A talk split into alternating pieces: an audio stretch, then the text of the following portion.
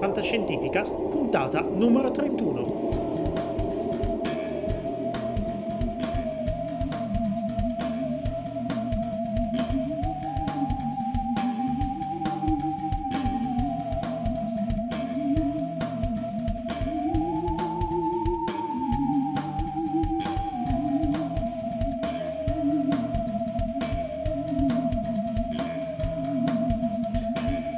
Autostoppisti da tutta la galassia, bentornati a Fantascientificas, puntata numero 31, podcast di fantascienza e cronache dalla galassia per l'appunto.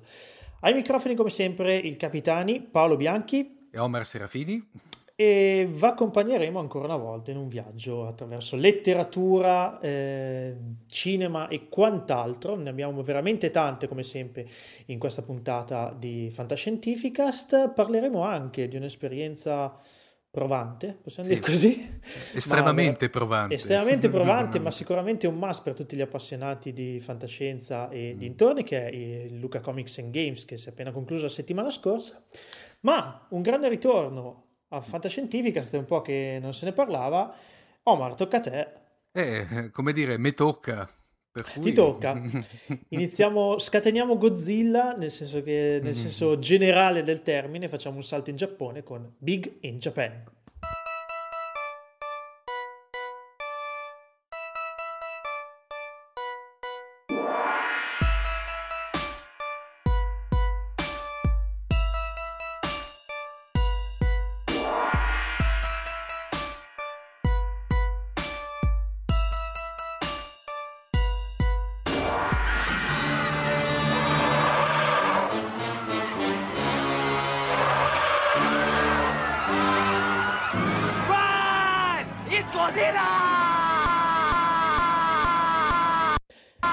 Volta la tua rubrica è un po' atipica, perché non stiamo parlando di, di niente di gigantesco, almeno all'apparenza. Non stiamo parlando di Kaiju Ega, quindi di mostri misteriosi, ma, ma finalmente, bensì... ah, io direi, ah, sì. oggi parliamo di... Apri- ah, apriamo il vaso dei Pandora, dei cosiddetti Preparatevi, Tokusatsu. Ragazzi, si salvi Qua... chi può.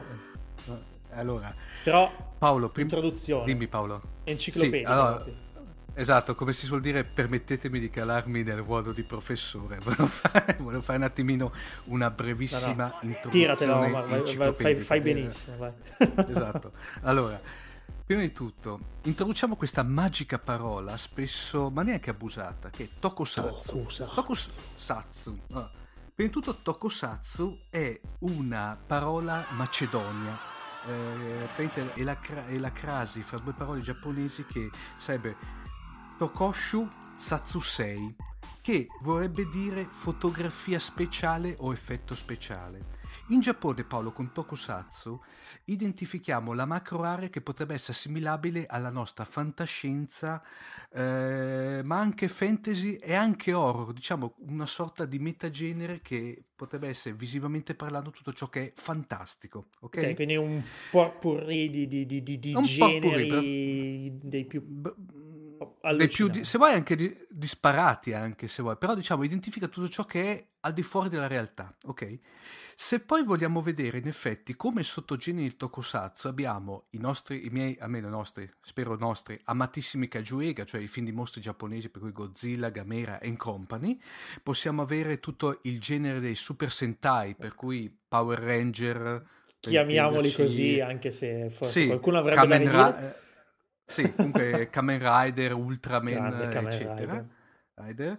E poi abbi- eh, per- e abbiamo que- questa, diciamo, questa suddivisione. Quello che io oggi voglio introdurre, che, perché ho detto vaso di Pandora, perché entriamo veramente in un, in un in un mondo che praticamente ci vorrebbero 37 miliardi di puntate di, uh, di, di fantascientifica. Le, lo faremo, cioè nel senso magari analizzeremo magari qualche caso specifico, no?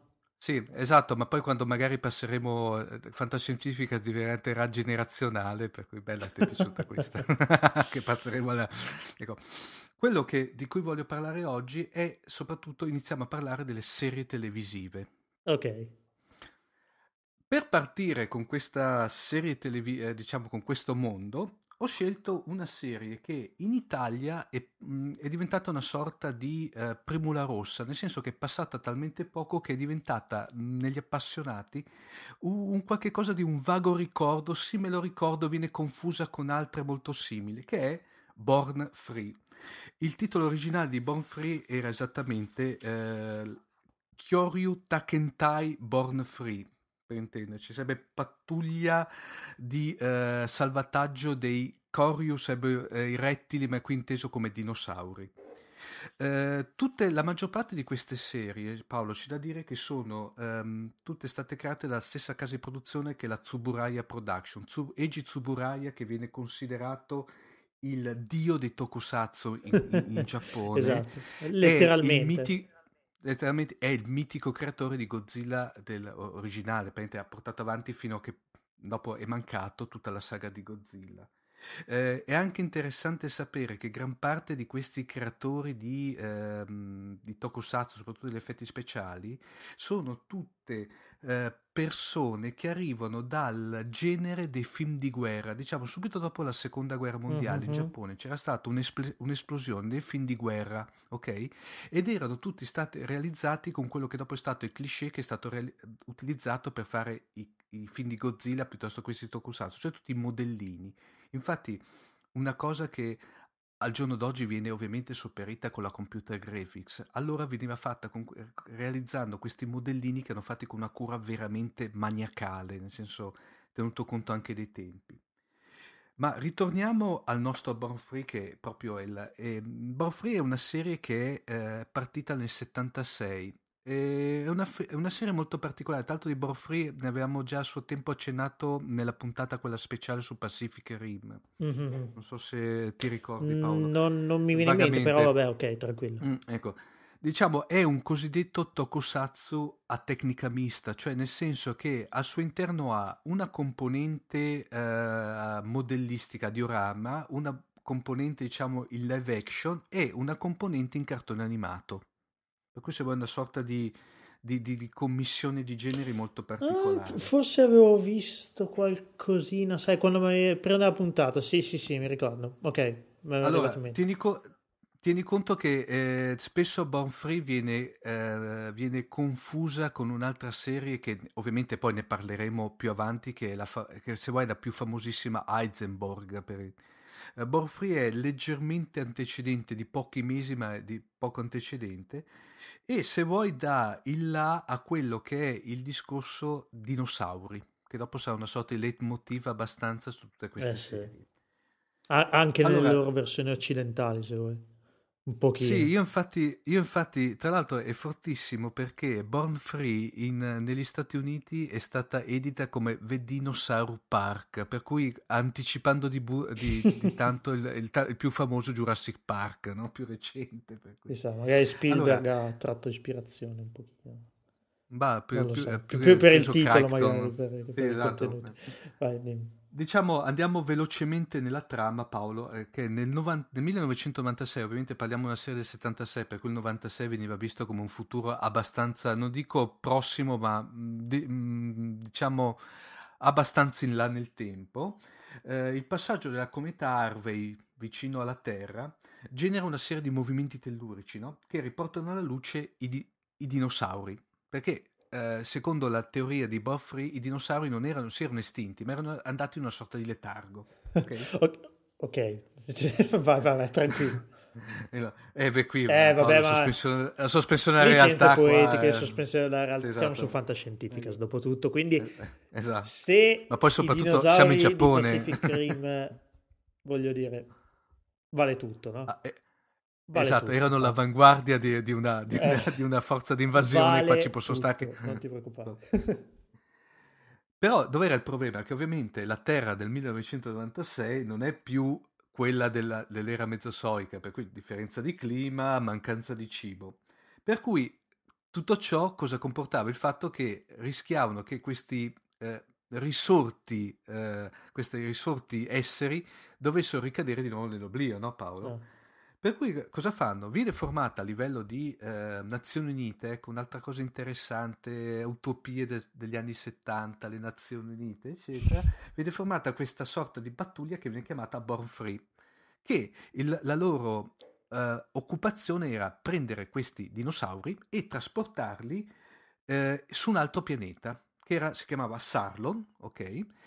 Eh, che era più adatto eh, al, alla loro vita, cioè era più, l'ecosistema era più compatibile. Più compatibile sì. Mm. Ma anche, d'altronde Paolo, anche oltre per, per preservarli l'estinzione, anche e soprattutto per preservarli da questo mega bracconiere eh, che si chiamava King Butler, che tra l'altro era forte perché era un mega bracconiere, per cui eh, non faceva nient'altro che prendere questi poveri dinosauri per poi eh, farli fuori, per poi eh, farli, utilizzarli come trofeo di caccia e tra l'altro il bello di questo qui è che si, si ha un po' anche quello che era il leitmotiv degli anime robotici, per cui hanno per intenderci c'è il cattivo che ha gli stessi mezzi eh, tecnologici, se non addirittura superiori rispetto ai buoni. Ok, okay? un Ovviamente, mega ecco riccone ecco, con, con, il ecco. fucile facile, insomma. Sì, lì i fucili erano più che altro razzi, raggi okay. laser, un, un, po', un po' diverso.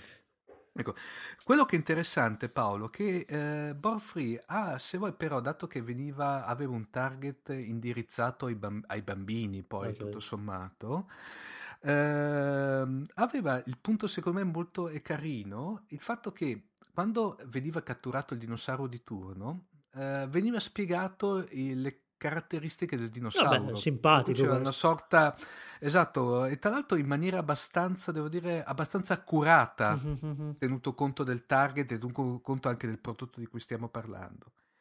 Ehm, diciamo che uh, la serie si sviluppa su 25 episodi. Era abbastanza breve, diretto... quindi come... Sì, breve, diciamo per i, per i, canoni, i canoni giapponesi era abbastanza breve.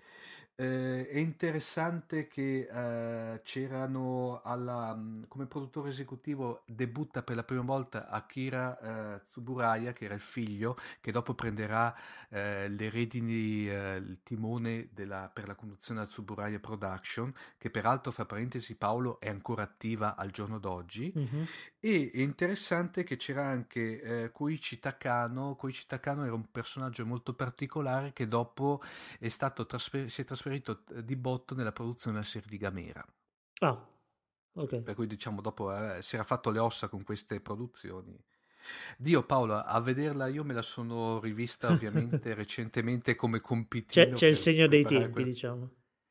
Ma eh, Paolo, la vedi, però quello che eh, forse io la vedo, sai, con un occhio da una parte come eh, da una parte legato all'età, no? Sai, mi ricorda l'adolescenza da un certo lato, però la, vedendola adesso, ovviamente con gli effetti speciali che ci sono, è infantile e fa una tenerezza infinita, parlo Ci sta. per quanto riguarda il sottoscritto. Però devo dire la verità, eh, tenuto conto delle tecniche come erano fatte e ovviamente che stiamo parlando di una produzione televisiva per cui con un budget eh, di, molto limitato rispetto a quella che poteva Chiaro. essere una produzione cinematografica, però devo dire la verità, era fatta bene, era fatta, nel senso, cioè, ha, ha, un, suo, ha un suo certo spessore. Ecco.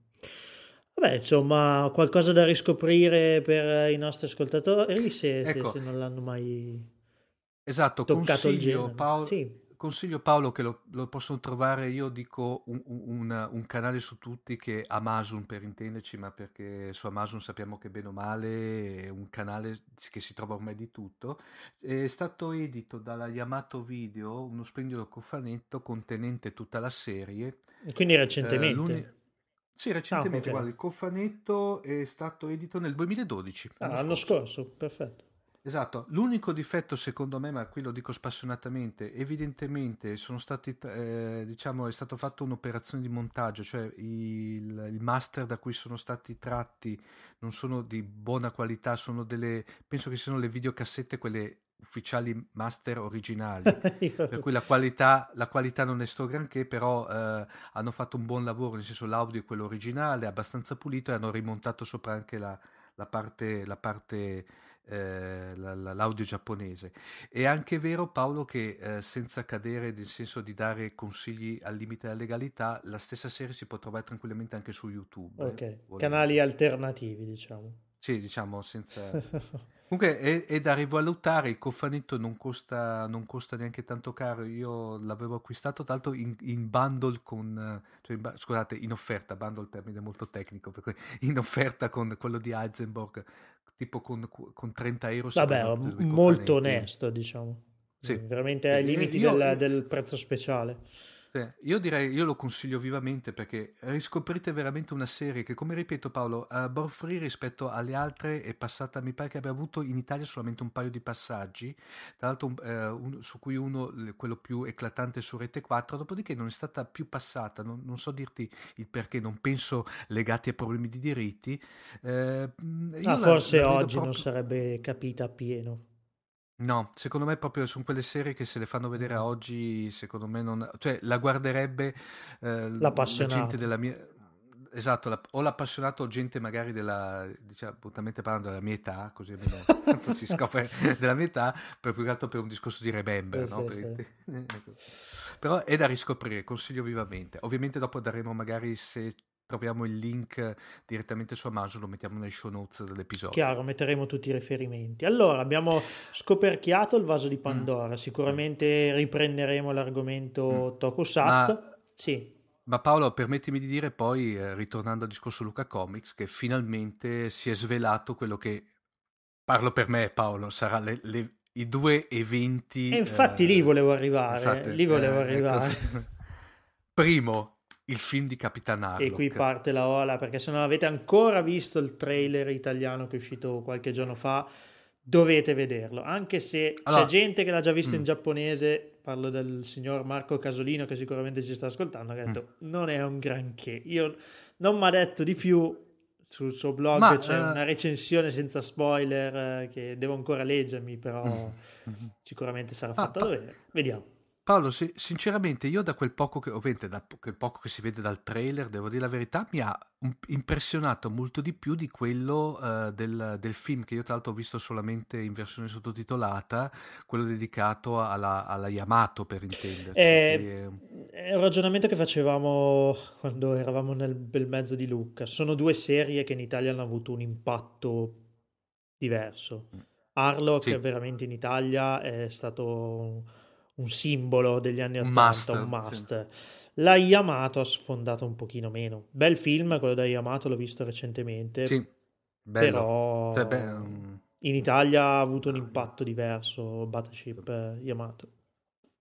E poi Paolo, quello che secondo me sarà Beh, parlo per me che lì preparati perché ti trascinerò al cinema. no, no, no, no, l'avevo già messo in conto, tranquillo che è l'evento del, uh, uscirà ovviamente nel 2014, che è il nuovo Godzilla. Eh, vai, finalmente. Allora, allora Godzilla, fina... produzione americana, sottolineiamo. Esatto, però ah. strettamente sotto il Blue Book della Toho, per cui praticamente questa volta non abbiamo il, l'Emerick che ci propone il Gino di turno. Cioè, ha, hanno puntato le pistole contro i produttori e i registi e hanno detto o fate quello che diciamo noi o... Mm-hmm. Ma in effetti Paolo, del, del famoso, diciamo, di un remake americano di Godzilla, però ovviamente ricollegandosi direttamente a quello giapponese. Eh, da, ehm, allora, questo, il, il Godzilla, questo nuovo Godzilla, chiamiamolo, chiamiamolo Godzilla del, del 2014, si collegherà direttamente al Godzilla originale del 54, per cui proprio il, il, primo, il primissimo Godzilla. Eh, de, del fatto che gli americani volevano rifare qualcosa, è una vita che si parla, sono partiti 37 miliardi di progetti dopo Arenati.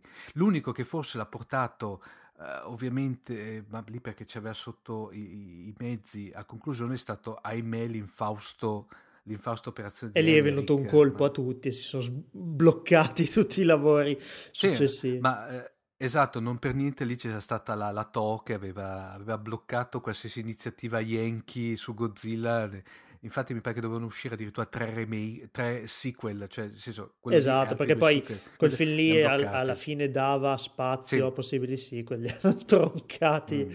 in maniera brutale. Ma, ma, addirittura aveva, aveva, già stroncato i diritti eh, sulla serie animata. Questa qui è una piccola chicca che devo dire, Paolo. C'era una serie eh, animata? Dopo... Allora, su, eh, subito dopo Godzilla, eh, diciamo Godzilla il, il Gino, Gino ecco, eh, spe- ah, scusate, per i pochi che non lo sanno, c'è Gino è un acronimo che sta per Godzilla in name only, per cui è quello che nei, nei, nei, negli appassionati di Tokusatsu viene identificato il cosiddetto uh, Godzilla di Emmerich, ok? Uh, gli altri più benevolmente lo chiamano Zilla, però uh, proprio nel, nel, nel, fandom viene considerato Gino e Gino rimarrà e, da qui all'eternità. Ed è considerato un sacrilegio, diciamo, diciamola tutta. Sì, eh, non per niente eh, Paolo permette eh, de- nell'ultimo film ufficiale di Godzilla, quello giapponese che è Godzilla Final Wars, che è una sorta di mega omaggio eh, che ha fatto la Toho per, a tutta la saga di Godzilla dal 54 fino ai giorni nostri.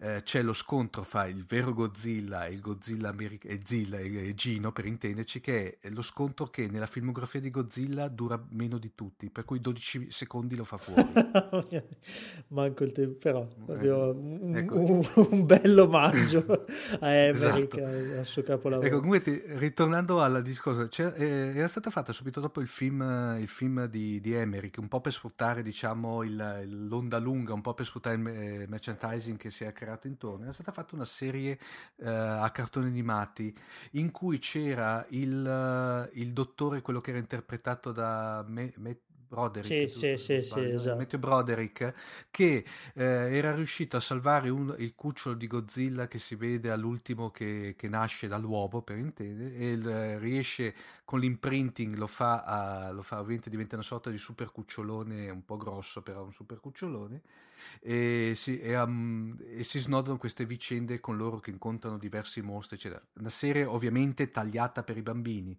però a un certo punto non hanno più potuto utilizzare il nome Godzilla perché i giapponesi, subito dopo l'uscita, diciamo, fra l'uscita del film e la partenza di questa serie animata, la produzione di questa serie animata, ha detto chiaramente se voi utilizzate il nome Godzilla ve lo mandiamo veramente a distruggere New York. Non, ecco.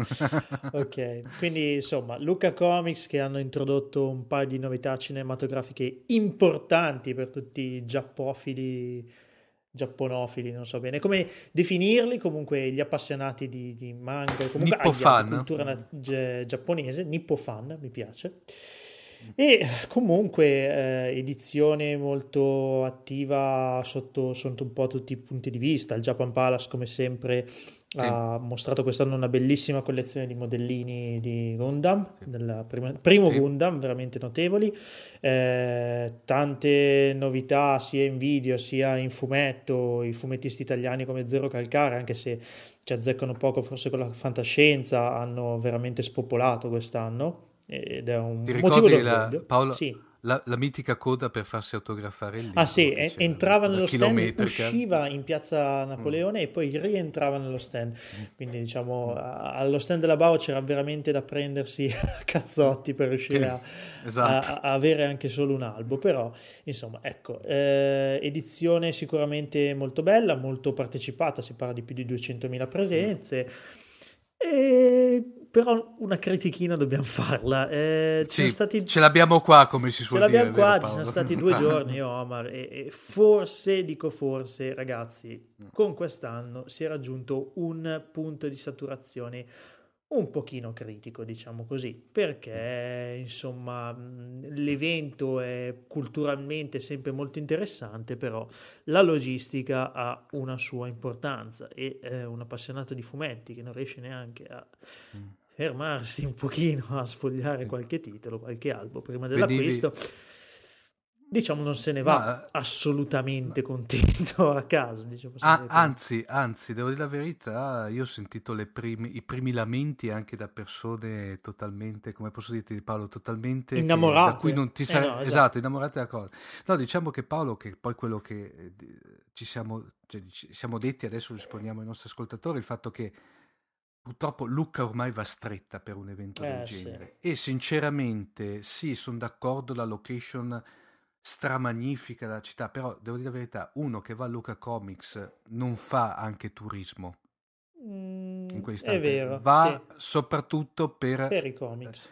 Per i comics, i, comics, i per giochi, cui... i giochi da tavolo, i videogiochi. Esatto.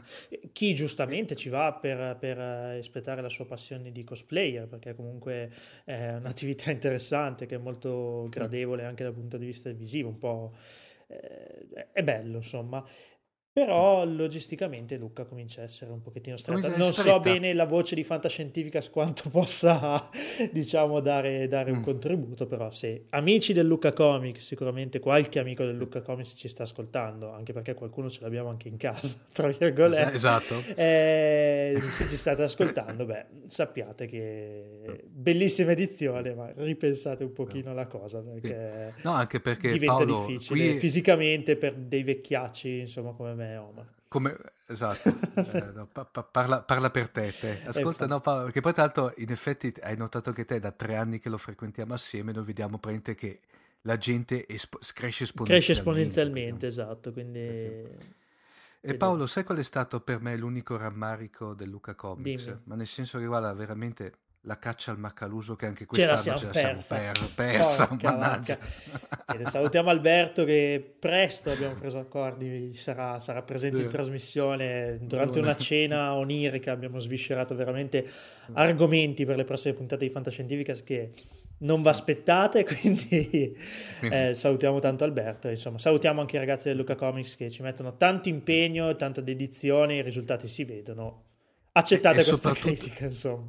E soprattutto uno splendido Giacomo Lucarini versione Edward Mandi di Tra l'altro Giacomo, scusate, piccola parentesi personale, sì. quando eravamo in fila al Japan Palace ce l'avevo davanti, non ci siamo riconosciuti a vicenda. Tu credici grave, o no? Il che è grave, mm. il che è molto grave. Che, che Però per carità io Giacomo di persona non l'avevo mai incontrato, quindi legittimamente poi... magari potevano riconoscermi. No. E come era conciato non l'ho riconosciuto, insomma. In effetti sì, poi sbarbato soprattutto. Sbarbato soprattutto, veramente. Io conoscevo col pizzetto alla Tony cioè, Stark. ragazzi, sai, dieci non... anni di meno, era, era, era, francamente impossibile riconoscere Giacomo Lucarini. Va bene, cari saluti a tutti, insomma, gli amici di Luca, di Toscana e di tutti quanti, insomma. Eh, tanto che parliamo di Toscana, ricordiamo che la nostra amica Beatrice Nolli, eh, che è lucchese tra l'altro, sì. è partita esatto. con un esatto. nuovo podcast che parla di social media, si chiama Socializer, mi sfugge attualmente l'indirizzo mm. perché mi è venuto in mente così di, di, di scatto. Bah, lo, lo, lo, mettiamo ah, lo, sicuramente nello show note e tra l'altro devo dire da bene o male Paolo, beh, anche te poi se vuoi indirettamente, eh, da, da detto ai lavori dico consiglio a tutti l'ascolto perché è veramente un gran bel prodotto. Complimenti sia a, a Beatrice sia poi anche a Francesco Russo che è il suo come dire, compagno di viaggio in questa avventura. Telespalla, ti piace? No, adesso Francesco mi dirà. Comunque dovrebbe essere www.socializer.it. Molto semplicemente, però se ho sbagliato insomma le note nel, nell'episodio di Fantascientificast sicuramente le mettiamo. Ragazzi, se siete in cerca di podcast nuovi, questo veramente vale la, vale pena. la pena. dovete metterlo. Come dire, approved by Fantasy sì, sì, sì, ci mettiamo il bollino. no. Ok, allora, eh, sempre in tema di festival e di feste, eh, direi che eh, passiamo adesso a un altro argomento.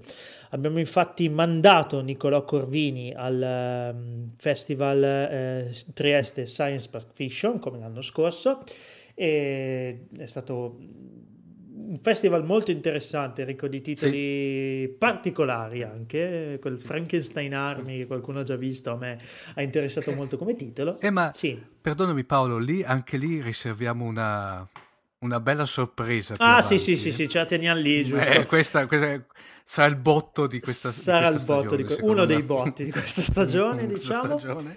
E niente, quindi lasciamo la parola a Nicolò che ci racconterà questa bellissima e interessantissima edizione 2013 del Trieste Science Plus Fiction.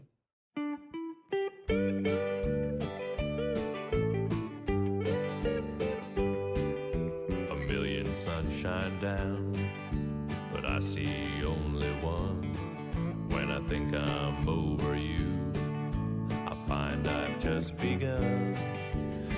Years move faster than the days, there's no warmth in the light. And how I miss those desert skies, your cool touch in the night.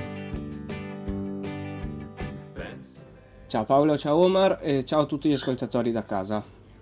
Sono Nicola Corvini e quest'oggi vi parlo del Trieste Science Plus Fiction, il più importante festival di fantascienza cinematografica che si tiene in Italia.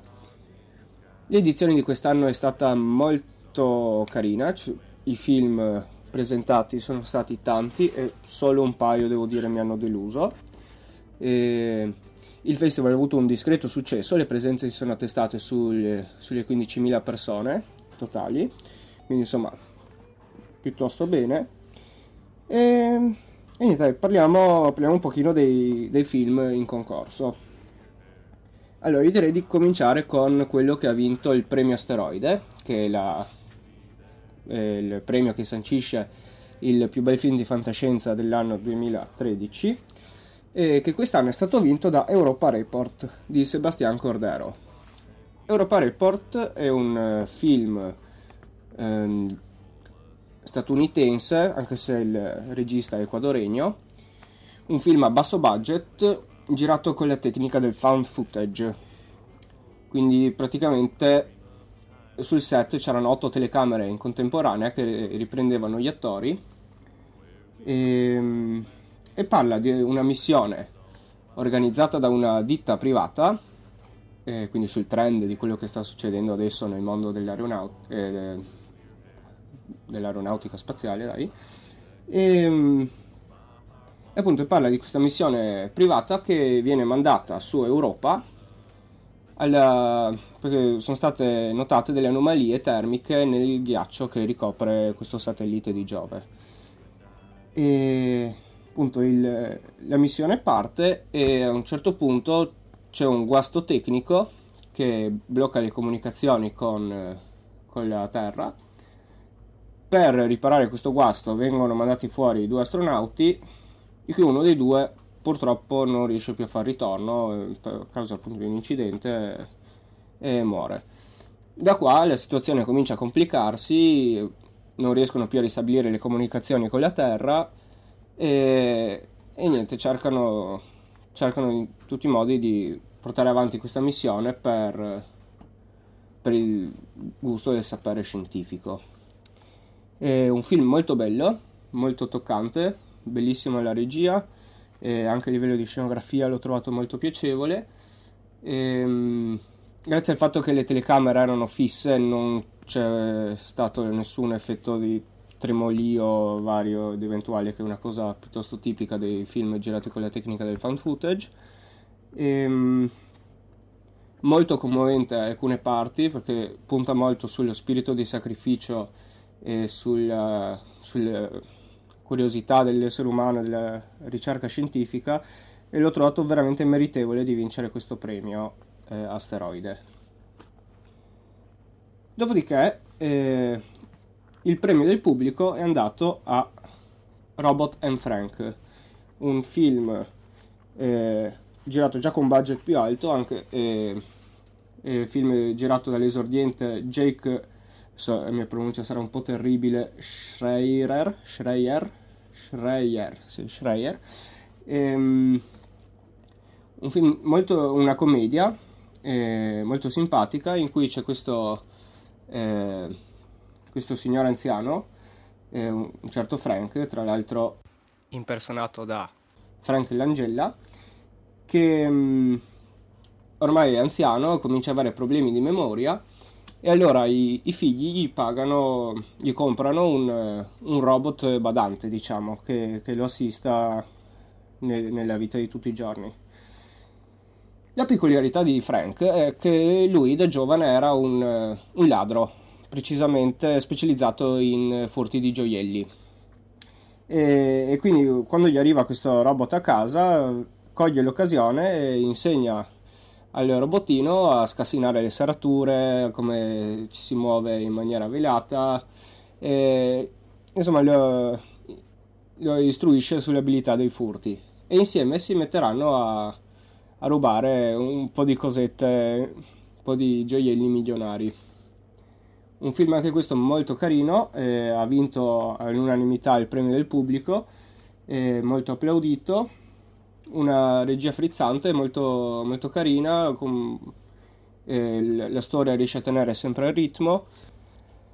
Una cosa molto bella di questo film è tutto il fatto che è incentrato sulla tematica della memoria, su come la memoria crei l'individuo che siamo e non possa essere rimpiazzata e, e, dopo tutte le tematiche relative appunto alle persone anziane che hanno problemi appunto di memoria su, su come possa, possano mm, cambiare la loro percezione della vita. Un altro film di cui vi parlo è Big Ass Spider. Eh, questo film ha ricevuto una menzione speciale per gli effetti speciali. Eh, il regista è Mike Mendez, um, una produzione americana anche in questo caso, sempre a bassissimo budget, eh, ed è un classico monster movie dove ehm, a Los Angeles eh, compare un ragno che via via nel corso della storia si ingrandisce sino a raggiungere dimensioni colossali e ovviamente sputa acido, insomma, tutte le eh, così. Ehm, molto simpatico, autoironico. Eh, anche questo non ha momenti morti. Eh, da notare la presenza di Greg Gramberg, che sicuramente l'avete visto nei panni del poliziotto eh, con poteri telepatici in Heroes. Eh, Quest'anno un'altra una tematica molto presente è stata quella degli zombie. Infatti c'erano ben tre film sugli zombie. E quello più meritevole dal punto di vista psicologico è The Returned, i ritornati, che tratta la vicenda degli zombie da un punto di vista dei sopravvissuti. Infatti il film è ambientato vent'anni dopo l'apocalisse zombie. E, ed è molto interessante vedere come gli esseri umani si, trasfer- si trasformino eh, nei, nei, veri mostri, infatti, eh, perché non, non accettano i, i, ritornati appunto nella società. Un altro film molto interessante è Frankenstein's Army, uno zombie splatter movie eh, molto simpatico, girato eh, con la tecnica de, de, tipo Steadicam. Insomma, praticamente c'era il cineasta che ma perché mi viene così di merda? Stop. Un altro film molto interessante è Frankenstein's Army, ambientato durante la seconda guerra mondiale, dove un battaglione di soldati russi, perduto in territorio nemico, arriva per caso in un villaggio eh, di minatori, dove scopriranno poi eh, esserci un, uno scienziato pazzo che, basandosi sui diari del nonno, utilizza parti dei soldati delle SS insieme a parti meccaniche per creare un esercito di zombie. E molto bella la parte dei costumi, fatto interamente eh, a mano, diciamo, niente digitale.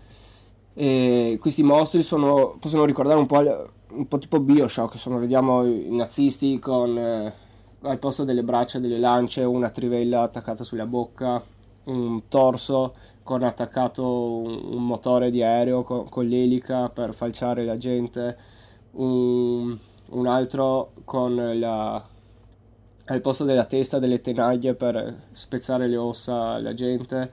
Eh, insomma, molto originale dal punto di vista visivo, molto ben fatto.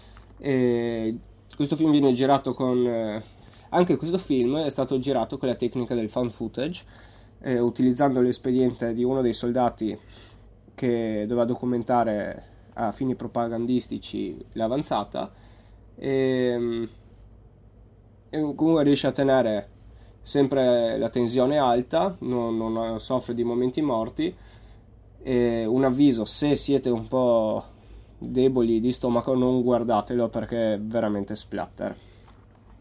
L'ultima menzione va fatta per un film giapponese, Real, di Kiyoshi Kurosawa. In questo film, ambientato in un futuro prossimo, è stata inventata una tecnologia che permette di entrare nella mente dei malati in coma.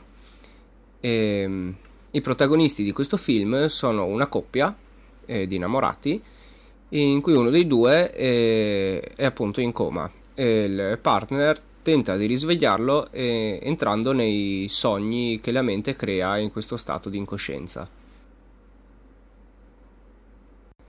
L'idea del film è davvero molto carina, anche se purtroppo nella parte conclusiva della pellicola si comincia a soffrire un po' la lunghezza eccessiva del film, infatti è di due ore e un quarto mi sembra. E, ehm, una pellicola davvero molto simpatica, Sfortunatamente il regista ha voluto mettere un, il quarto d'ora finale era proprio tranquillamente eliminabile. Eh, ma a parte questo, comunque ve lo consiglio se siete appassionati di, di film giapponesi. Comunque anche quest'anno l'edizione si è conclusa in maniera molto piacevole.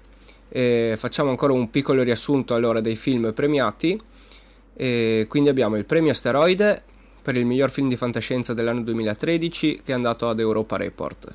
Abbiamo il premio Méliès d'Argento per il miglior film fantastico europeo che è andato a The Strange Color of Your Body Tears, di cui non ve ne ho parlato in questa puntata perché con la fantascienza non c'è proprio nulla a che fare.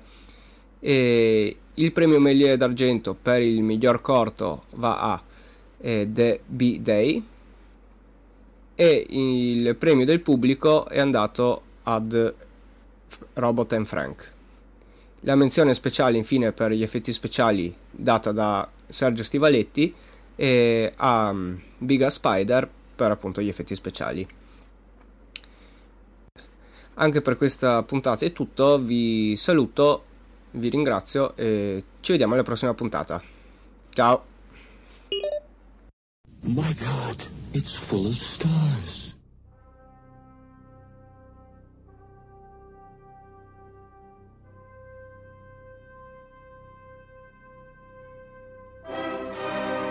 3. E nel consueto angolo di Fantascientificast dedicato alla fantascienza Gold Edition abbiamo come di solito il nostro amato Cylon Prof. Ciao Massimo. Carissimi, oh. caro Omar, caro Paolo. Professore. Tutto bene dopo la nostra puntata lucchese. Puntata, puntata nel senso che siamo andati là a, a ucciderci. Nel senso che siamo andati là, che smazzata. Mamma mia. È stata dura questa, veramente. Il conto con mia moglie è che abbiamo passato 36 ore, in cui 12 ore io ho passato a guidare. Sempre. è stata piuttosto piuttosto faticoso, però c'è stato il piacere e la gioia di incontrarsi, no? ho avuto anche l'occasione di conoscere fisicamente alcuni dei membri del nostro equipaggio che invece avevo conosciuto solo da remoto, quindi ne è valsa sicuramente la pena, oltre alla manifestazione in quanto tale. E rieccoci qui. Manifestazione che è sempre spunto di novità. Oggi parliamo di un romanzo che non è proprio della fantascienza degli anni d'oro, ne parlavamo nel, nel fuori onda. È un pochino più recente, però entra a pieno titolo, insomma, nell'ambito della fantascienza di qualità, possiamo dire così. Si eh tratta sì, di... Eh sì, mi sono si tratta di Neuromante, che è un'opera del 1984 scritta da William Gibson, quindi insomma neanche poi vicinissima a noi, eh, Vabbè, 1984. Ero nato, eh. Sono passati 30 anni. L'ho messo, lo ammetto, eh, ero nato. tu eri nato, io mi ero laureato. No, stavo per laurearmi, mi sono laureato nel 1985 io, quindi non mi ero ancora laureato, quindi ero proprio un ragazzino avevo 24 mm. anni. quest'opera di Gibson, che è veramente famosissima, eh, anche semplicemente diciamo come nome, perché ha dato il via a un intero filone che, di rinnovamento, addirittura di rivoluzione della fantascienza più contemporanea, che è quello chiamato cyberpunk, che viene spesso proprio con, visto come il punto di svolta ufficiale eh, dell'abbandono di quella che era stata la fantascienza utopica su larga scala degli anni d'oro, dove le ambientazioni erano quasi sempre di tipo appunto galattico, con un sguardo nel futuro molto remoto dell'umanità e con un punto di vista molto positivo eh, dell'evoluzione della società umana, mentre invece, ovviamente con le dovute eccezioni, eh, di cui abbiamo anche già parlato sì, sì, sì. qualche volta, però diciamo l'aria che si respirava nella fantascienza classica mm. tradizionale era tipicamente questa, no? di, un, uh, di uno scenario su larghissima scala sia spaziale che temporale e di una specie di eh, tutto sommato ut- uh, ottimismo di fondo. Mm-hmm. Invece il cyberpunk eh, fa proprio una svolta concettuale. Innanzitutto l'ambientazione è quasi sempre, almeno inizialmente, eh, molto ridotta sulla scala sia spaziale che temporale. Quasi sempre quando si parla di un romanzo cyberpunk classico, di cui come vedremo Neuromante è proprio il prototipo iniziale, si parla di un romanzo che è ambientato sul pianeta Terra o comunque su un pianeta e è ambientato in un futuro prossimo, un'evoluzione a breve termine della nostra società contemporanea eh, in cui, come poi in qualche maniera si, si, si deduce anche dal, dal cyber, no? dal cyber uh-huh. del componente del nome, eh, c'è una forte con, connotazione mi viene da dire informatica, perdonatemi io che sono... sì. Max è figlia degli anni Ottanta questo tipo di eh, fantascienza? Eh, è figlia degli anni Ottanta, esattamente. Beh certo, ma d'altro canto è così, no? È un po' banale eh, dire che ogni, ogni romanzo, ogni, ogni, storia è figlia del suo tempo. Beh, è chiaro, però, però sai, se, anni 80, anni cambiamento. grigi, tra virgolette. In realtà, se, se, ci pensi un attimo, anni 80, agli inizi degli anni 80, voi appunto forse eh, eravate, beh, insomma, no, eh, Omar, se non mi ricordo male, poi non è... no, eh, esatto, non voleva e Paolo, e Paolo l'infante. Paolo era il giovane del gruppo, quindi Paolo forse esatto. era piccolino, però nell'81, credo, c'è stato eh, Fuga 1997, Fuga sì. da New York. Sì. Eh, che per me fu veramente uno shock visivo, un film, quello di John Carpenter, no? ambientato con eh, il famoso Iena, Iena. Pilskin eh, che poi in realtà era la traduzione, non si è capito perché, di Snake. Snake, che, eh, ma era per problemi di doppiaggio, problemi di doppiaggio mi pare, Massimo. Ah, per farlo combaciare con la pronuncia labiale, con labiale. Perfetto. Devo dire comunque ci azzeccava abbastanza. Eh. che come ambientazione grafica no? era tutto sommato... Eh eh, introduceva no, a questi scenari mh, postmoderni, apocalittici, in cui la società è degenerata, eh, in cui hanno preso la, il sopravvento le multinazionali, il potere politico è succube del potere invece di queste multinazionali. Ahimè, questo è uno scenario che se pensiamo ai mm. giorni nostri sì.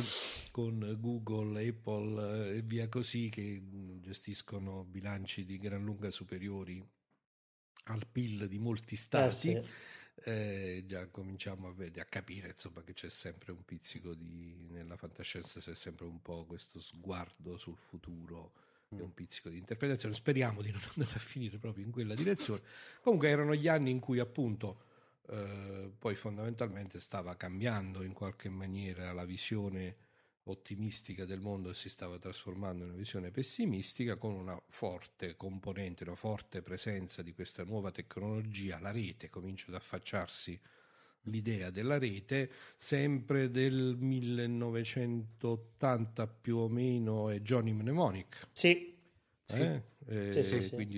Dello stesso diciamo, autore, tra l'altro dello stesso autore dove già appunto poi ritroviamo tutta una serie di, di influenze, di, eh, di, suggerimenti che presero corpo nei romanzi successivi e che poi hanno trovato amplissimo spazio. Anche di personaggi in Gianni Mnemonico. Eh, di personaggi, esattamente.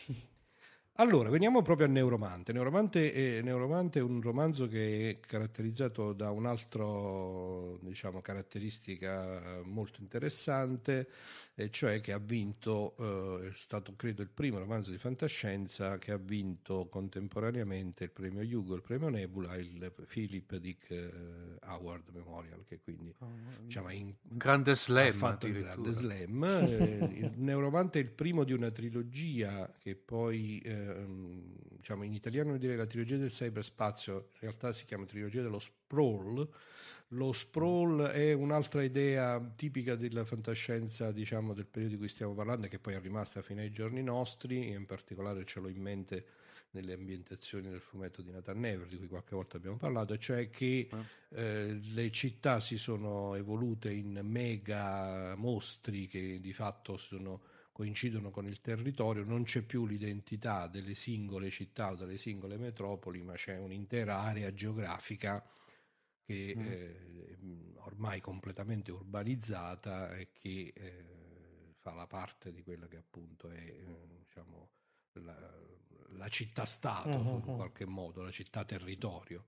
Ehm, eh, in realtà ehm, Un'idea del genere, ve la ricordate? Cioè, forse il primo che l'ha avuta è stata Isaac Asimov con il suo Abissi del Ah, sì, certamente. Cioè che, le, che, l'evoluzione della, eh, dell'urbanizzazione di un pianeta potesse diventare, no? potesse condizionare così fortemente il pianeta stesso da trasformarlo in un'unica città enorme senza soluzione di continuità, gli abissi di acciaio appunto. Qui queste città sono, ricordano nella descrizione sempre l'ambientazione, ecco, mm, eh, di, eh, viene meno mi viene meno l'esempio, stavo dicendo 1997 su New York, ma in realtà il vero uh, punto di riferimento è il film eh, famosissimo, aiutatemi ragazzi, lo so che non vi sto Qua, aiutando stai io. Stai parlando di eh, Blade Runner? No? Bravo, vedi che la telepatia funziona. Eh, la telepatia funziona. Blade Runner, bravissimo Paolo. L'ambientazione Vabbè, facile, della dai. città era facile, anche se io annaspavo, sai, quei, quei voti mentali classici di quando sali su un palco, oppure con, a noi professori capita, inizi la lezione improvvisando e tutto quello che ti eri preparato. Panico totale. Ecco, proprio quello. Blade Runner, quindi l'ambientazione di queste città degradate con una forte componente ehm, diciamo, del, dell'influsso che piace tanto al nostro Omar giapponese. Mm eh, quindi sì. della civiltà giapponese, del, diciamo, di, del modo di, di, vivere la città, no? questa super concentrazione. Eh, mi vengono in mente tante scene di tanti film ah, sì, poi... no, no, che ormai Beh, uh, Dread, Dread, mi viene in mente chiaro. anche eh, per esempio mm. recentemente ho rivisto quello di Luc Besson il quinto il elemento, elemento. Eh, il quinto elemento, eh, il quinto elemento bellissimo dove c'è la film. scena di quello che gli porta la colazione e poi dopo sta in realtà no, eh, su una specie di aeronave che si esatto. tutte queste cose qui, mm. questa super eh, compressione degli spazi, questo sovraffollamento, questa civiltà degradata che naturalmente dà vita a bassi fondi, a tutta una cultura o subcultura, un gergo eh, legato a questo. Nel 1984 Gibson al suo romanzo Desordio era il primo romanzo che scriveva, riesce a mettere assieme tutti questi influssi e eh, a introdurre una serie di tematiche ehm, che poi mh, veramente hanno costituito lo sviluppo degli anni successivi, anche ancora oggi dominano tanta fantascienza. Ah sì. Sì, sì, sì. Il, eh, fondamentalmente il, l'ambientazione, adesso la storia in quanto tale non la vogliamo manco raccontare perché non vogliamo togliere il gusto a chi non l'avesse mm. letto, spero poco, dei, pochi dei nostri ascoltatori, mm. ma eh, comunque chi non l'avesse letto lo deve leggere assolutamente e chi l'ha già letto se non l'ha fatto da una settimana vale la pena di rileggerlo. Pubblicato tra l'altro mi sembra dalla Mondadori ultimamente, negli ultimi anni. Sì. Ha avuto molte edizioni italiane, sì. la prima mitica della editrice Nord, Vabbè, manco a dirlo. In quegli anni là, 85, io la tengo gelosamente custodita naturalmente. E, mh, stavo raccontando appunto, lui riesce a mettere assieme un po' tutti questi influssi di cui parlavamo e mh, introduce eh, questa idea del cyberspazio, cioè di questo luogo, questo luogo virtuale che però ormai è diventato reale.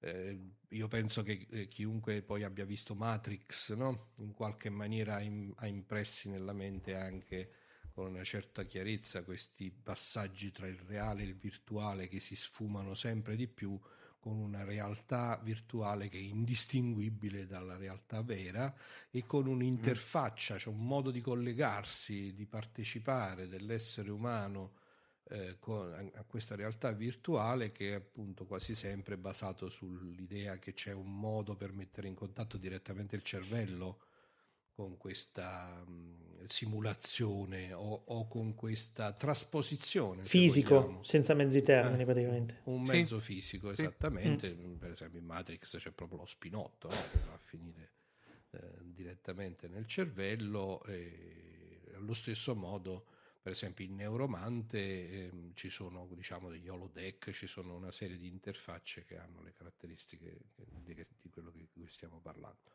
ehm, questo è uno però solamente degli aspetti perché poi ritroviamo un po' lo scenario classico diciamo delle storie hard noir cioè con mm. una trama che comunque si sviluppa con una serie di colpi di scena, personaggi che si mostrano in un modo ma in realtà nascondono eh, tutt'altra natura, eh, vediamo comparire un'altra idea archetipica della fantascienza, e cioè che mh, dalla evoluzione del mondo eh, dell'informatica, della simulazione, della realtà virtuale possa nascere un'intelligenza artificiale che eh, non solo diventa autocosciente, quindi raggiunge mm. no, il classico sogno del computer eh, che, che, emula la mente umana, ma eh, lo supera di gran lunga. Eh sì. Quindi un'intelligenza artificiale lo Skynet. che evolve.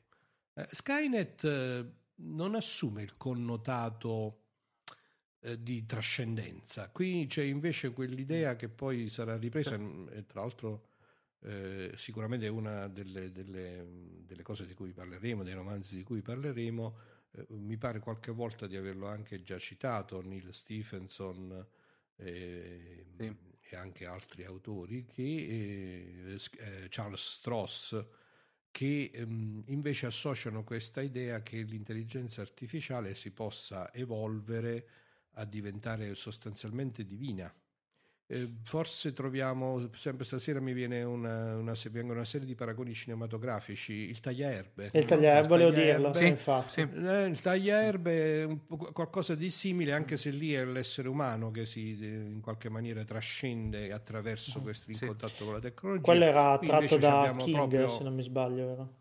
Mm. Sì, no, Stephen King, esatto. Però lì, è l'idea è simile, no? Entri nel cyberspazio e in qualche mm. modo c'è uno sviluppo che trascende poi l'umanità, fondamentalmente. Mm. E qui abbiamo esattamente quest'idea, anzi in realtà la trama vera che c'è sotto Neuromante è una trama che porta poi allo sviluppo e alla scoperta di questa eh, intelligenza artificiale sovraumana eh, e che però appunto poi introduce ancora, ancora altre tematiche che sono estremamente interessanti.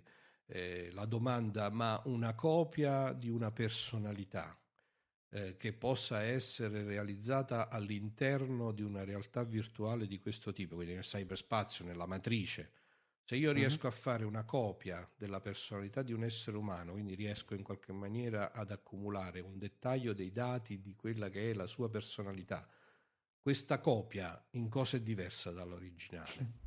In un mondo in cui no. L'avevamo già trovato forse come si... tema anche, vabbè, mm, in uh, aiutami Omar, un anime che ne avevamo parlato con Antonio. Ghost, Beh, in, Ghost the in the Shell. Esatto. Ah, certo, certo, certo, ma Ghost in the Shell fa mm, eh, parte a pieno titolo di questa, del mondo del cyberpunk. A pieno titolo, è sicuramente uno dei eh, dei fumetti che incarna fino in fondo queste tematiche di cui eh stiamo sì. parlando. Massimo, anche un'altra serie che vedo su questo spunto qua, che è una serie che ahimè è stata tagliata subito, anche Caprica se ci pensi. Mm. Beh, chiaramente eh, tutto il discorso Battlestar Galactica mm. con i Siloni, di cui non a caso mi onoro di portare il nome, eh, che pongono in maniera abbastanza simile questa idea dell'evoluzione della macchina che raggiunge o supera l'uomo che si pone le stesse domande no? in esatto. questo senso. Eh, io qui nell'ultimo passaggio cercavo di evidenziare ancora un altro tipo di domanda che è sottilmente inquietante. Se posso fare una copia della personalità di Massimo De Santo e attivarla all'interno della matrice. Questa copia, in, eh, eh, se è fatta, no, ovviamente è un discorso, come dire, mm, portato al parado- all'estremo paradosso, no, ma questo è il bello della fantascienza. Mm. Il, il, fatto di spingersi lì dove nessun uomo era giunto prima. eh, se io riesco a fare veramente una copia completa, noi, noi abbiamo ormai abbastanza, io qui potrei parlare alcune ore per dimostrare che la vita è informazione. Okay? mm. è uno diciamo ovviamente... Sforiamo su, nella, nella, filosofia eh. spinta proprio. La vita è informazione, eh, sì. chi avesse dubbi al riguardo ne possiamo parlare. eh, dopodiché, se la vita è informazione, io ho costruito un mondo in cui no, sono riuscito a riportare questo concetto di informazione attraverso l'idea di calcolatore elettronico, di macchina di codifica dell'informazione, quindi riesco a fare una copia di quella informazione io conosco, so che dal, dall'esperienza del, che facciamo quotidianamente, no? se prendo un file e ne faccio una copia, in cosa sono diversi i due file, se non nel fatto che io so che è una copia e ci ho messo un nome diverso? Ma per il resto sono identici. Spostate questo ragionamento eh, fatto rispetto all'autocoscienza di una personalità e vedete che vengono fuori delle tematiche estremamente interessanti. No? Posso clonare me stesso, ma poi quel clone è, me, è qualcosa è, è diverso da me, è me stesso in un'altra contingenza che poi si sviluppa mm. lungo un percorso alternativo. E non, non, possiamo, ovviamente, come abbiamo detto, non vogliamo raccontare Neuromante e non possiamo svelare il finale, ma il finale di Neuromante eh, è geniale proprio perché mh, apre uno scenario, una domanda di fondo esattamente su questo. No? Il protagonista si ritrova a dover riflettere sul significato della personalità e su questa idea di questa domanda se la copia di se stesso è se stesso, in cosa differisce da se stesso, è più felice o è più infelice di se stesso, è estremamente affascinante. Strafatto di acidi poi certe domande. Eh, assolutamente. Infatti, non a caso, nel romanzo Neuromante il protagonista mm. principale è un drogato fatto, ma, proprio di quelli... ma di quelli proprio addicted all'estrema potenza, eh, che passa tutto il romanzo, siccome il romanzo inizia con eh, la solita organizzazione segreta che lo contatta eh, e che mm. come prima cosa gli fa un intervento di sostituzione degli organi interni, compreso il fegato, esatto. in, eh, mm-hmm. in, modo tale che non si possa più, che non provi più nessun effetto eh, drogante, cioè lui si può anche fare l'eroina, ma tanto non ne sente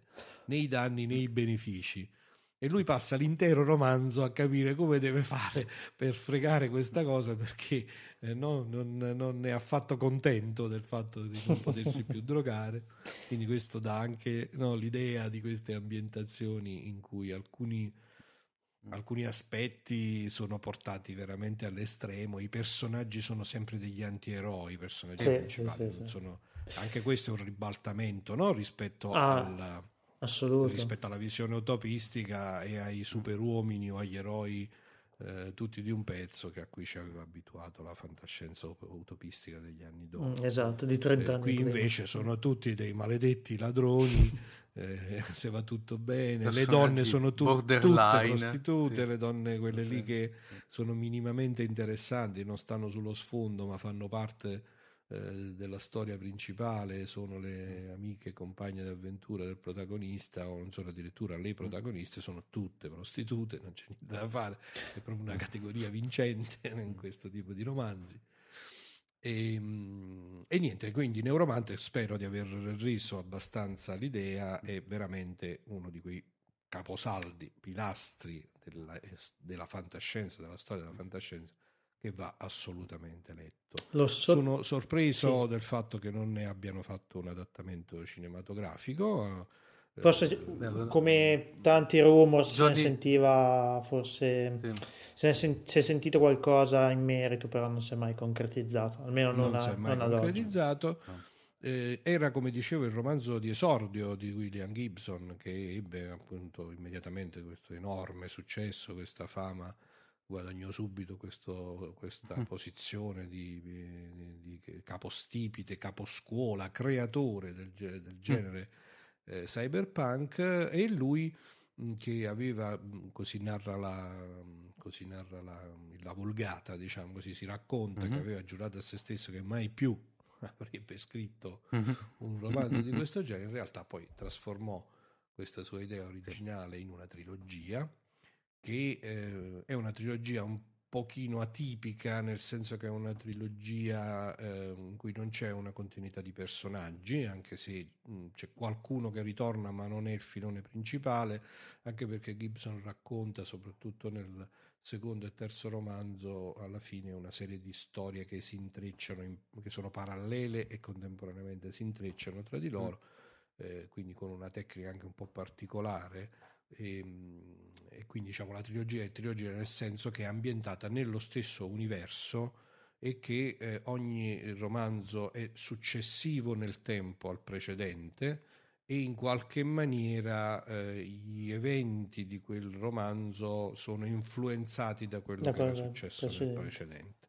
Eh, quindi diciamo a pieno titolo una trilogia eh, che però non ha il connotato, per esempio, il protagonista principale del primo romanzo, poi scompare e non si vede più. Esatto. Per capirci, per capirci. Sono comunque episodi a sé stanti. Diciamo così. Si chiama appunto Sì, trilogia aut- dello, spawn, dello sprawl oppure del cyberspazio in italiano. Gli altri due romanzi, giusto per citarli, si intitolano in italiano eh, Giù nel cyberspazio, che è la traduzione di eh, Count Zero, quindi questa sanno proprio inventata. Mentre invece il terzo si chiama Mona Lisa eh, Cyberpunk, Cyberpunk, che se non ricordo male l'originale era Mona Lisa Overdrive, che pure insomma quindi Cyberpunk, quindi c'è pure lì sono inventata parecchio. Oh, Overdrive era più, meno traducibile, diciamo.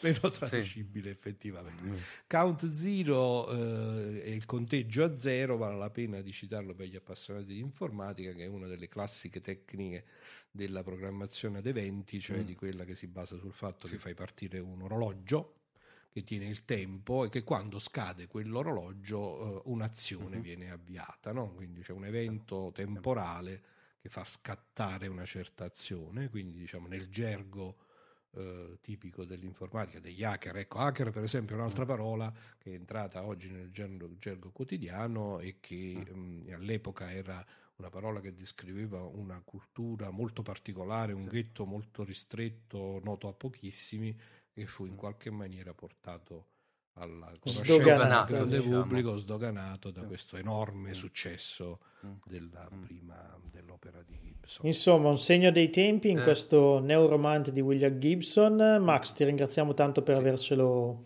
raccontato. Sono io che ringrazio sempre voi e tutti i nostri ascoltatori per questa grande, bella occasione che è il nostro Fantascientificast e il vostro Cylon Prof vi dà appuntamento alla prossima. Ciao Max. Grazie. Ciao. Ciao Max. She could spit in the eyes of fools. If they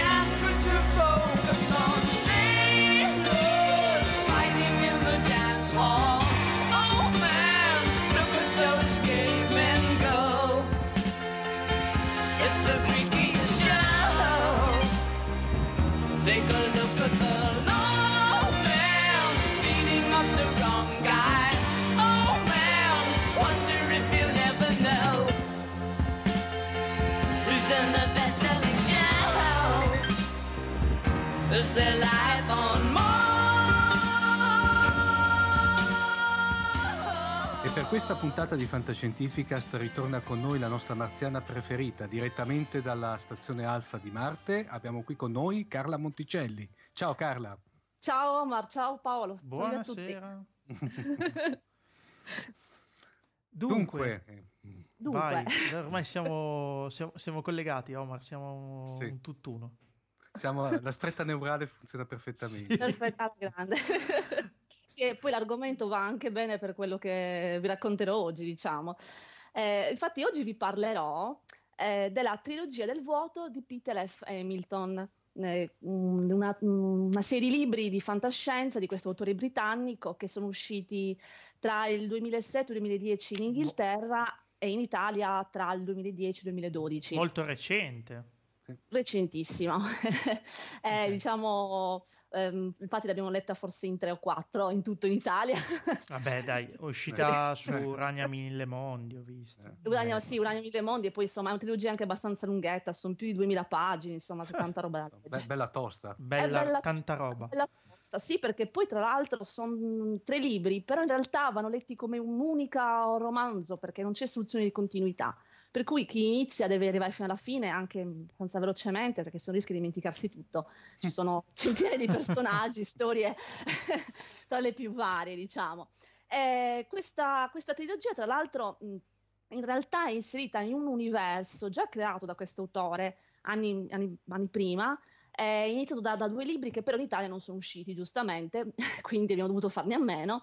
Questi libri si chiamano Pandora Star e Judas Unchained, che però sono ambientati 1200 anni prima questa trilogia, quindi Mhm. stiamo parlando. Però nella trilogia si fa qualche riferimento, ma non ne compromette la, la comprensione. Si può fare anche a meno di non leggerli, però, insomma, di leggerli, però se si leggono magari è un po' meglio. Come dicevo, sono ovviamente tre libri, anzi non è ovvio questo, perché sono tre libri, quella, la versione originale in, italia- in- in inglese, scusate, in italiano, Mhm. però ne hanno fatto quattro. Perché noi siamo originali.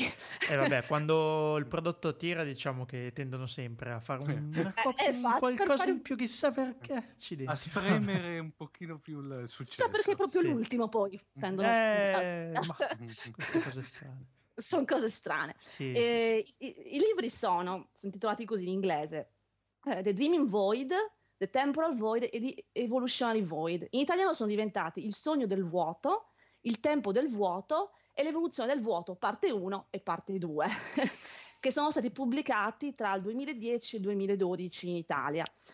Eh, io ho letto il primo in italiano, poi ho detto, ma, ma forse è meglio che leggo in inglese gli altri due.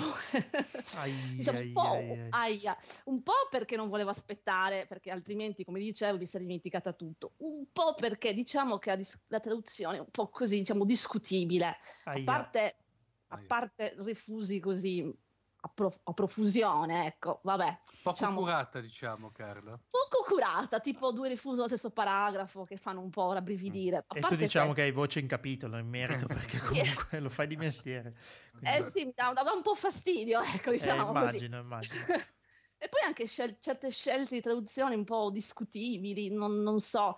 Questa tendenza a voler tradurre tutto, che so, in inglese una, un- c'è una parola, in italiano diventano quattro. Mm, Non lo so.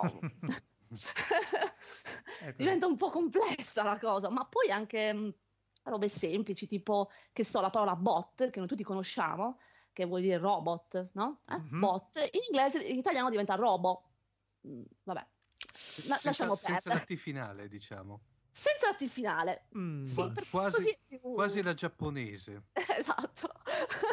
Vabbè, lasciamo perdere, sono scelte, non, non, non è importanza. Andiamo un po', vediamo, parliamo un po' di questa trilogia che è meglio, è un po' più interessante, ecco. Tanto per iniziare, la storia è ambientata nel XXXI secolo, quindi parliamo di un bel futuro futuro.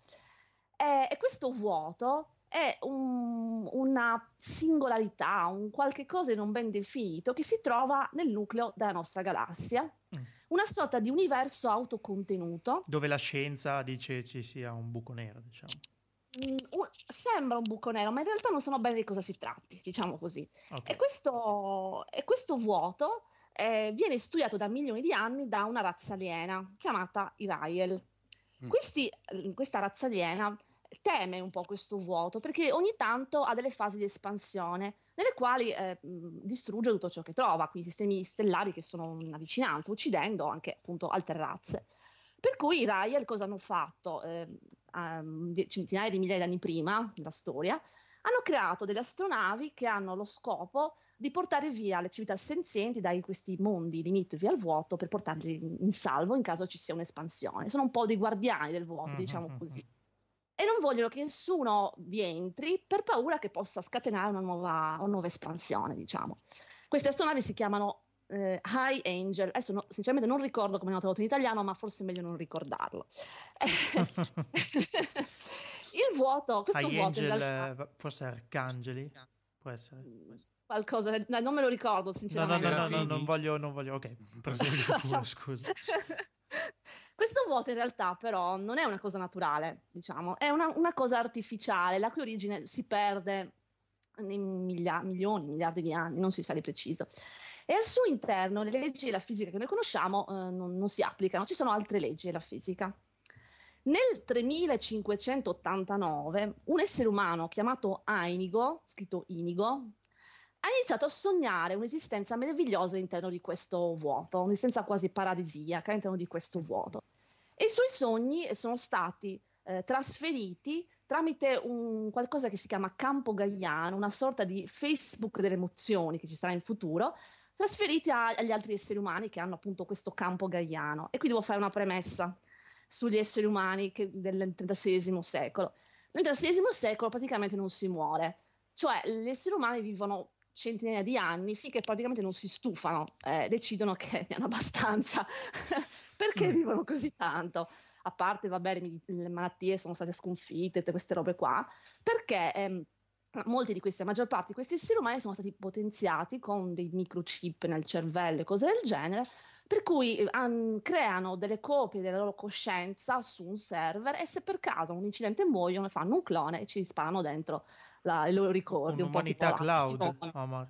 Sì, infatti, sto- ci stavo pensando adesso. È un po' come se- speriamo che ci siano stati sistemi di disaster recovery, tanto. Sì. e infatti che quelli che creano dei problemi, chiaramente, quando, alcuni di questi server vengono, vanno a fare una brutta fine.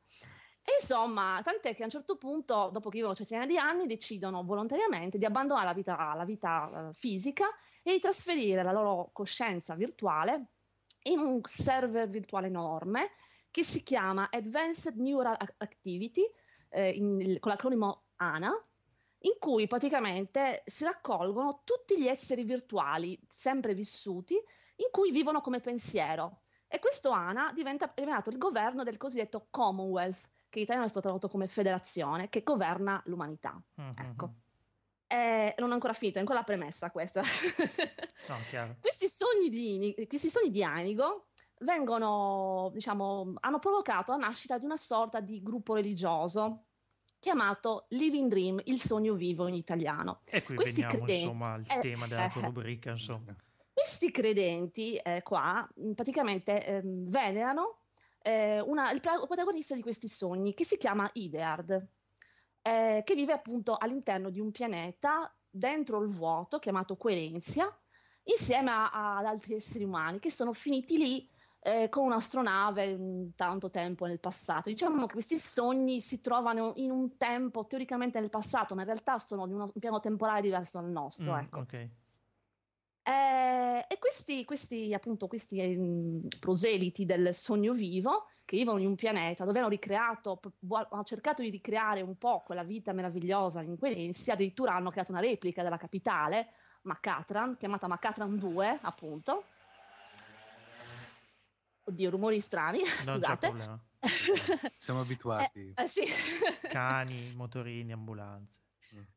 Normale. E questi, questi, questi qua vogliono praticamente organizzare un pellegrinaggio per andare nel vuoto e vivere questa vita meravigliosa, che è stata appunto mostrata, solo che i Rael, la- quella razza aliena là, non vuole che ci va, non vogliono che ci vadano, giustamente perché pensano che questo potrebbe scatenare l'espansione del vuoto e distruggere la galassia. Ecco, tutto questo lungo discorso è la premessa da cui parte eh, il romanzo, cioè da- non è ancora partito il romanzo, praticamente vero e proprio. Io chiaramente non vado oltre perché sennò poi ci dicono che diciamo gli spoiler e non va bene. Però mi per incuriosito. dire- È proprio il tipo di fantascienza che mi piace, quindi mi sa che...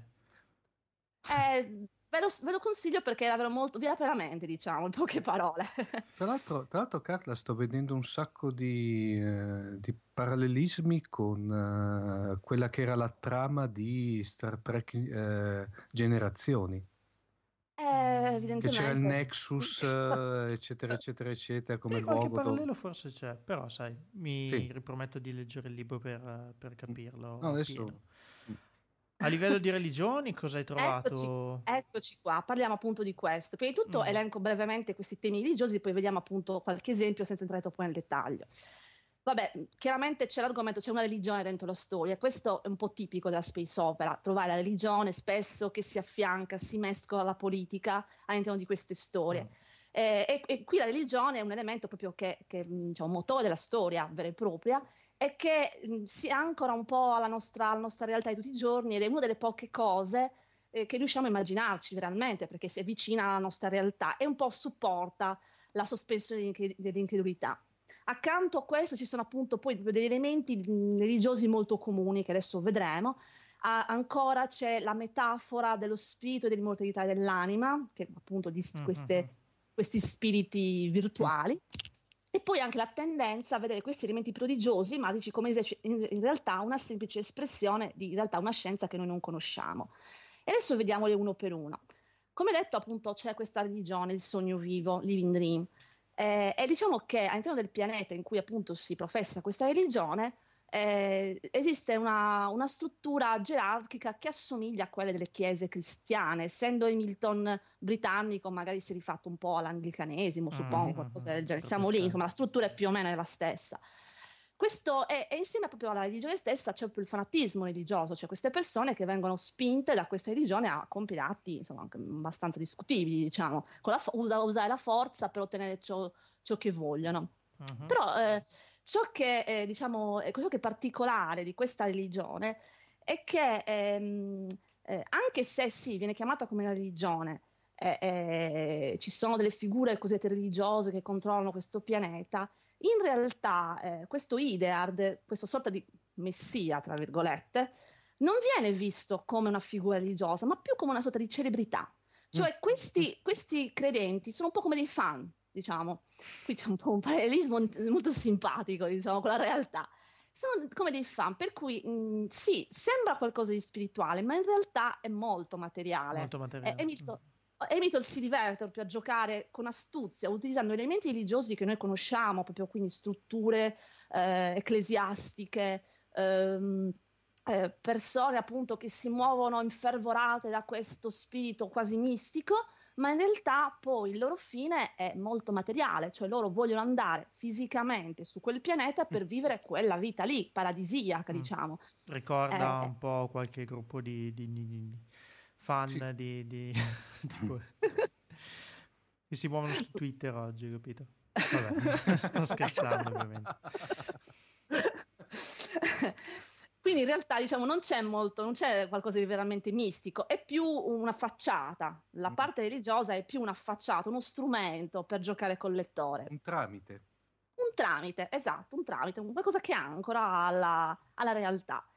Eh, e poi ci sono proprio dei riferimenti a temi religiosi, archetipi religiosi mm, notissimi. Per esempio, c'è un personaggio, ora non dirò chi è, che viene chiamato Water Walker, camminatore sull'acqua. E qui il riferimento è abbastanza Mhm. ovvio.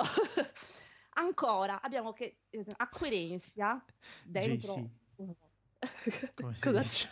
JC, JC esatto. questa mi manca. JC è... Vabbè. Vabbè. Dicevo, dent- a Aquenensi, questo pianeta dentro il vuoto, eh, si venera una certa signora, eh, lady, una religi- c'è una religione dentro la religione, che viene, per la, per la quale esistono addirittura delle simil chiese, dei simil conventi, eh, delle statue che possono ricordare quelle della Vergine, per così dire, anche se poi questa figura si scoprirà essere un po' più vicina a quella di Ma- Maria Maddalena. Ci sono dei riferimenti proprio non casuali, assolutamente non casuali di Mhm. Hamilton alla religione che noi conosciamo e che sono anche un po' irriverenti, diciamo la verità, che però mettono il lettore davanti a qualcosa di facile comprensione alla fine, diciamo. E, e- e questo è molto utile perché ci troviamo di fronte a una storia che richiede uno sforzo di immaginazione notevole, perché mm, ci sp- spostiamo dal piano materiale al piano mentale con una facilità eh, eh, incredibile. Eh, tra l'altro io mi, mi sono sempre chiesta, è, possibile rendere questi romanzi dei, dei film? No, secondo me è impossibile, perché abbiamo dei personaggi che mentre stanno sparando, per dire, sono connessi al- a questa rete che si chiama Unisfera e nel frattempo mh, guardano, vedono icone, ehm, parlano con altri, ehm, attivano applicazioni, tutto in una- nello stesso istante, una cosa che l'immagine non è in grado di rappresentare, perché c'è un- vengono implicati diversi, diversi sensi. Una sorta di mente collettiva come, come in tanti Sì, altri romanzi, Gaia sì. di, di Asimov. E infatti, un te- tra l'altro, la parola Gaia rientra dentro la storia, non, non entriamo nel dettaglio, comunque infatti si parla anche di campo gaiano, che siamo lì. Ah, ok, beh, giusto. e quindi siamo sempre lì. Sempre continuando su questi riferimenti religiosi, come abbiamo detto prima, ci sono i cosiddetti angel, questi angeli che poi in realtà che volano su delle ali, che poi in realtà queste ali sono dei campi di forza e gli angeli sono astronavi. Eh, per cui appunto eh, abbiamo ancora elementi religiosi resi immateriali. Eh, an- eh, abbiamo detto appunto del- degli spiriti virtuali, delle, scusate, di coscienze virtuali che vengono trasferite in, in questo anagoverno. E qui abbiamo una metafora da una parte dello spirito, dell'immortalità dell'anima, e se volete anche della reincarnazione. Mhm. Quindi tutti appunto temi molto, molto conosciuti. Ancora, ancora abbiamo il- questi mm, proseti del, del sogno vivo che vogliono andare nel vuoto. E questo ricorda un po' gli ebrei che, ce- che cercano di raggiungere la terra promessa. Eh, è Insomma, i o meno parallelismi sono eh, sono tantissimi.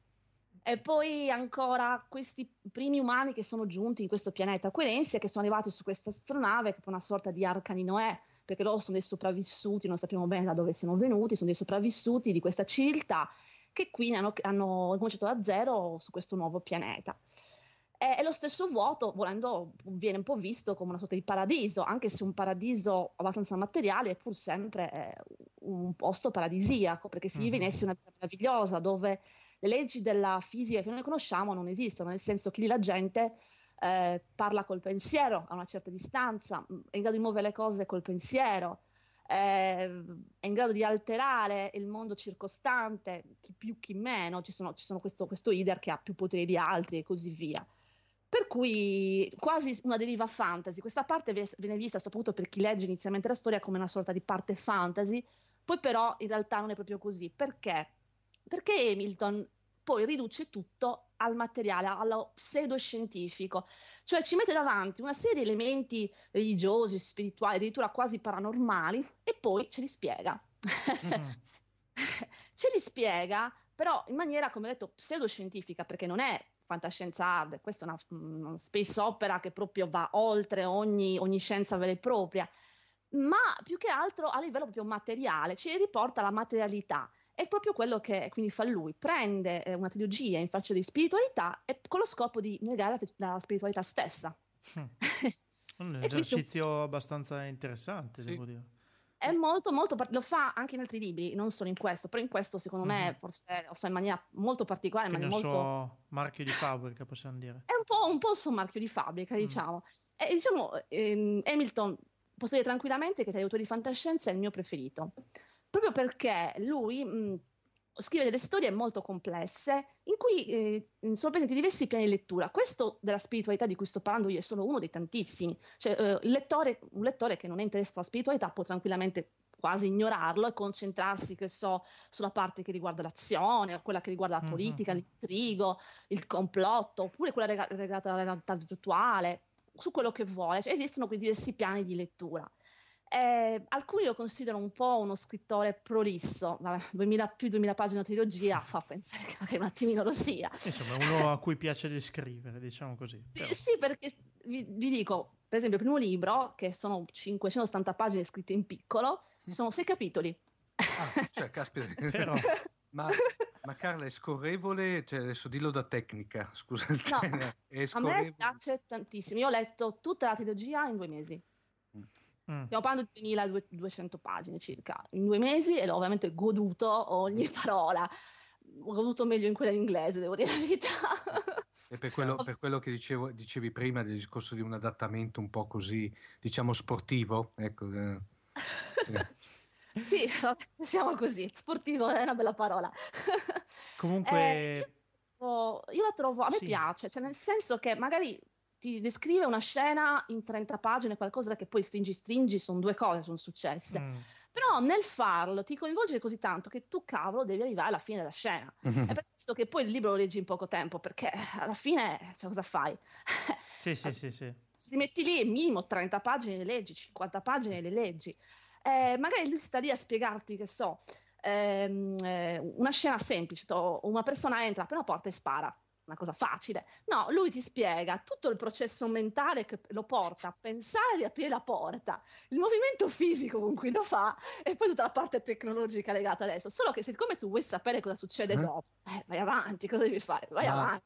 Ma ascolta Ca- Carla, ma fa anche lui quello che io definisco l'effetto Tom Clancy, nel senso che per intenderci ci impiega a scrivere un libro 900 pagine, poi si accorge alle ultime 50 pagine che ha scritto troppo e chiude lì tutto nel giro di 50 pagine? Oppure... No, no, no, no, Vabbè. no, assolutamente Perché no. Da come, da come descrivi mi ricorda molto un Tom Clancy, nel senso che, praticamente che sta lì a descriverti tutto nel minuziosi particolari. Poi dopo, sì, esatto, dopo chiude Sì, il libro però non è nel giro di 10 noioso, eh, però non è noioso, perché in questi particolari arricchisce la storia, non sono messi lì, Mm, lì per occupare sì. spazio.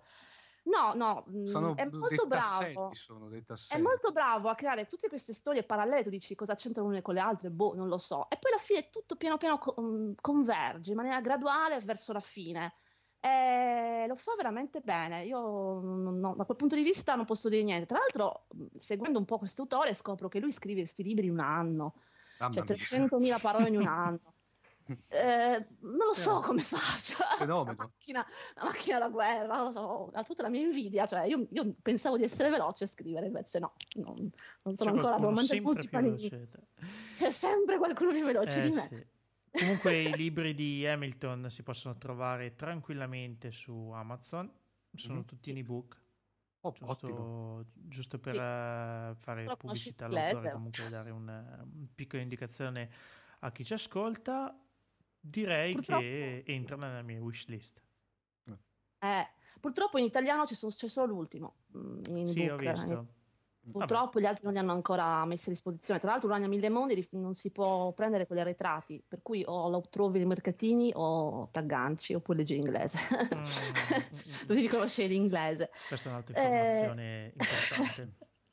Eh sì, Eh, niente, mh, volevo solo, solo aggiungere appunto che, eh, volendo riassumere un po' tutto questo discorso, che Hamilton ha, eh, ciò che mi piace di Hamilton è la sua capacità di immaginare questi scenari inediti in cui mescola dei elementi noti dalla letteratura fantascientifica, anche voi mentre io parlavo avete nominato delle cose che avevate già sentito e visto Sì. altrove, però con idee originali, cioè mh, riesce comunque a... a eh, utilizzarle, riciclarle in una maniera che non si era ancora vista prima, ecco.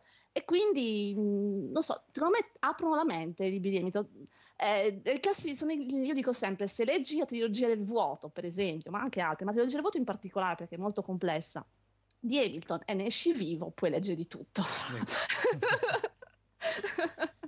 Bene, Carla, ti ringraziamo tanto per questa bella, diciamo, recensione dei libri di Hamilton e questo aggancio a tante realtà religiose che comunque permeano la fantascienza in lungo e in largo. Grazie a voi. E ti diamo appuntamento poi alla prossima puntata, a una delle prossime puntate, insomma, con la tua rubrica. Grazie. Ok, grazie. Ciao a tutti. ciao.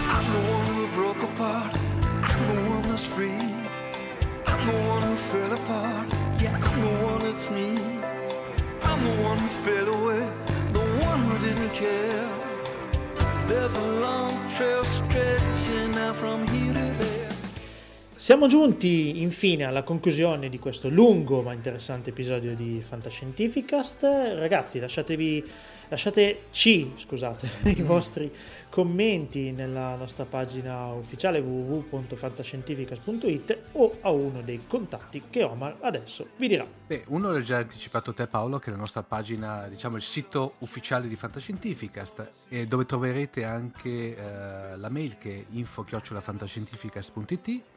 Poi troviamo i canali social, per cui abbiamo la pagina di eh, Fantascientificast su Facebook, la pagina su Google Plus che eh, ahimè eh, c'è, però diciamo non è, non è così gettonata.